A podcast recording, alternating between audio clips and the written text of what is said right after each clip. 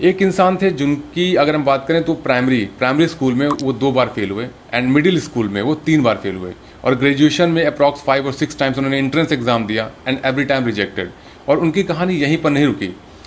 After lot of struggle अपनी education complete करने के बाद जब वो फाइनेंशियल स्ट्रगल कर रहे थे तो वो उन्होंने के में जॉब इंटरव्यू दिया। और वहाँ पर जो स्ट्रेंथ थी, चौबीस लोगों की, वो रिजेक्ट हो गए वहाँ से और तेईस लोगों का सिलेक्शन हो गया। नाउ जस्ट थिंक दैट कि जो एक पर्सन रिजेक्ट हुआ होगा, वो जिसकी ड्रीम जॉब थी कि जिसको फाइनेंशियल नीड बहुत थी, उसके ऊपर क्या बीती होगी? Just internally broke down right but वो रुके नहीं वहाँ पर। After lot of struggles right now he is the millionaire of the China China और वर्ल्ड का कुछ रिचेस्ट पीपल में वो काउंट किए जाते हैं। नेम उनका है जैकमा आप अगर जानते होंगे जैक जैकमा की स्टोरी आप इस चीज़ को समझते होंगे कितना स्ट्रगल करने के बाद he is the person who made himself a billionaire एक बार जैक मा के इंटरव्यू उन्होंने कहा था कि जब तक इंसान खुद को फेल एक्सेप्ट नहीं करता, वो फेल नहीं होता है। रीज़न क्योंकि जब तक वो इंसान अपने प्रोसेस को फॉलो करता रहता है, हार नहीं मानता। There is a chance to achieve a bigger goal right if you set a one milestone and you are not able to achieve that may possible there is a second milestone you just hit in one one time right so यहाँ पर give up करने की ज़रूरत नहीं है। अगर आप give up करते हो it means that you have finish your journey यहाँ पर जैकमा ने कभी अपनी जर्नी को फिनिश नहीं किया। वो हमेशा एक टारगेट सेट करते थे, जो कि उनके पोटेंशियल से ऊपर होता था। Because he believed in himself वो खुद पे बिलीव करते थे कि they will achieve the goal and they set वो टारगेट सेट करने के बाद उस चीज़ के पीछे एकदम ऑब्सेस्ड हो जाते थे कि ये मैं पाके रहूँगा। तो दिस इज़ द रीज़न वो सक्सेसफुल हुए। और इकलौते यही एग्ज़ाम्पल नहीं थे। अगर हम बात करें वॉल्ट डिज्नी की, उनको जॉब एक, उनके पास एक जॉब थी न्यूज़पेपर में, और एडिटर ने उनको बुला के कहा कि you don't have imagination power आप लैक करते हो इमेजिनेशन में, इस वाई, इस वजह से आप क्रिएटिव नहीं हो तो आप हमारे न्यूज़पेपर के लिए ओके okay नहीं हो। You are the unfit for this job वहाँ से रिजेक्ट होने के बाद उन्होंने हार नहीं मानी बिकॉज़ बहुत सारे लोग होते हैं कि एक सर्टन एज में आके वो हार मानते हैं कि, अब मेरे लिए नहीं न्यू जॉब अपॉर्चुनिटी कैसे मिलेगी? उन्होंने खुद को इस लेवल पे बिल्ड किया कि उन्होंने एक कार्टून के जगत में एक इतिहास रच दिया। जैसे कि मिक्की माउस, डोनाल्ड डक, हमें से कौन नहीं जानता इस कार्टून को। And he made a new changes in the cartoon world आज के टाइम पे जो हम कार्टून है जो भी चीज़ें देखते हैं because of the world Disney उन्होंने कार्टून जगत को टोटली कम्प्लीटली बदल दिया। और ऐसे लोगों को ही इतिहास पढ़ती है, इतिहास जानती है। आज हम उन्हें पढ़ते हैं because he has done something extraordinary so यही नहीं, अगर हम बात करें जेके रॉलिंग को। जेके रॉलिंग जो कि सिंगल पेरेंट थी और उन्होंने एक बहुत स्ट्रगल के बाद एक बुक लिखी थी हैरी पॉटर आप जानते होंगे। और हैरी पॉटर के लिए उन्होंने बहुत सारे पब्लिशर को चेज़ किया कि आप इस बुक को पब्लिश करिए and they every time rejected even एक बार इंटरव्यू उन्होंने इस चीज़ का ज़िक्र किया था कि जो फ़र्स्ट रिजेक्शन था फ़र्स्ट रिजेक्शन जो लेटर आया था और एक फीडबैक आया था कि ये बुक पब्लिश नहीं हो सकती, क्योंकि इसमें एक इमेजिनेशन वर्ल्ड है और इसे कोई भी पर्सन रीड करने में इंटरेस्टेड नहीं होगा।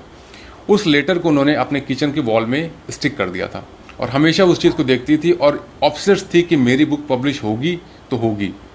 और लगातार उन्होंने चेज किया not one two three four five वो रुकी नहीं।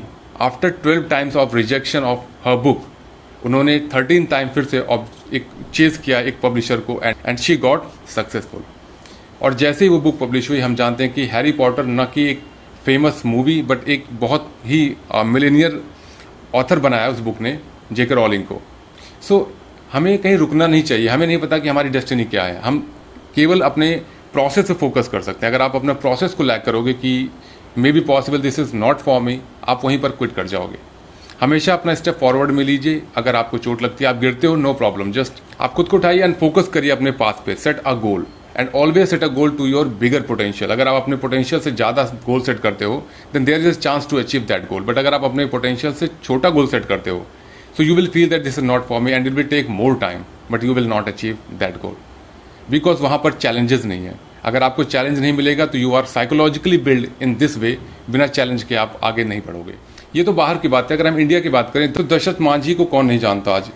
He known as a mountain man reason because एक बार एक रीज़न से उनकी वाइफ की डेथ हो गई।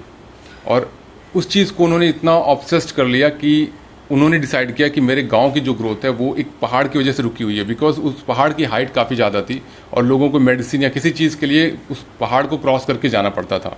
और वो प्रेगनेंसी की सिचुएशन में पहाड़ क्रॉस नहीं कर पाई and because of that slipped his her feet और वो उनकी डेथ हो गई उनकी वाइफ की। सो so, उनके दिमाग में एक पागलपन आ गया कि अब मैं इस पहाड़ को काट के रहूँगा ताकि मेरे गाँव की ग्रोथ हो सके। तो so, उन्होंने एक तीस फीट चौड़ी और 360 फीट जो लंबी चट्टान थी चट्टान की हम बात करते हैं और अप्रॉक्स अगर हम बात करें तो 25 फीट ऊँची। सोचिए 25 फीट और 360 फीट की लंबी। चट्टान को केवल छेनी हथौड़ी से ही उन्होंने पूरा काट दिया। क्यों? क्योंकि उसके पीछे उनको रिज़ल्ट नहीं दिख रहा था कि रिज़ल्ट क्या है। अगर मैं इतना काटूँगा तो कितना उसका रिज़ल्ट मिलेगा कितने दिन में वो कैलकुलेशन नहीं करते थे। He just opts to cut the mountain उन्होंने छेनी हथौड़ी से उस माउंटेन को तब तक काटा जब तक कि वो पूरा कट ना गया।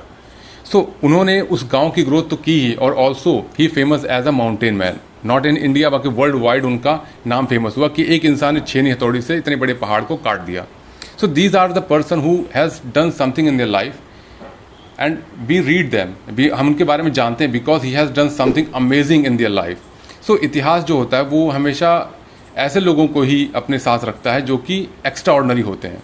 सो so, आपको डिसाइड करना है कि अगर आपके पास ऑप्शेशन है अपने गोल को पाने का तो वो क्या है? और आप क्यों उस गोल को पाना चाहते हो? उसके बाद आप उस गोल को पाने के लिए अपना हंड्रेड परसेंट दीजिए certainly you will achieve it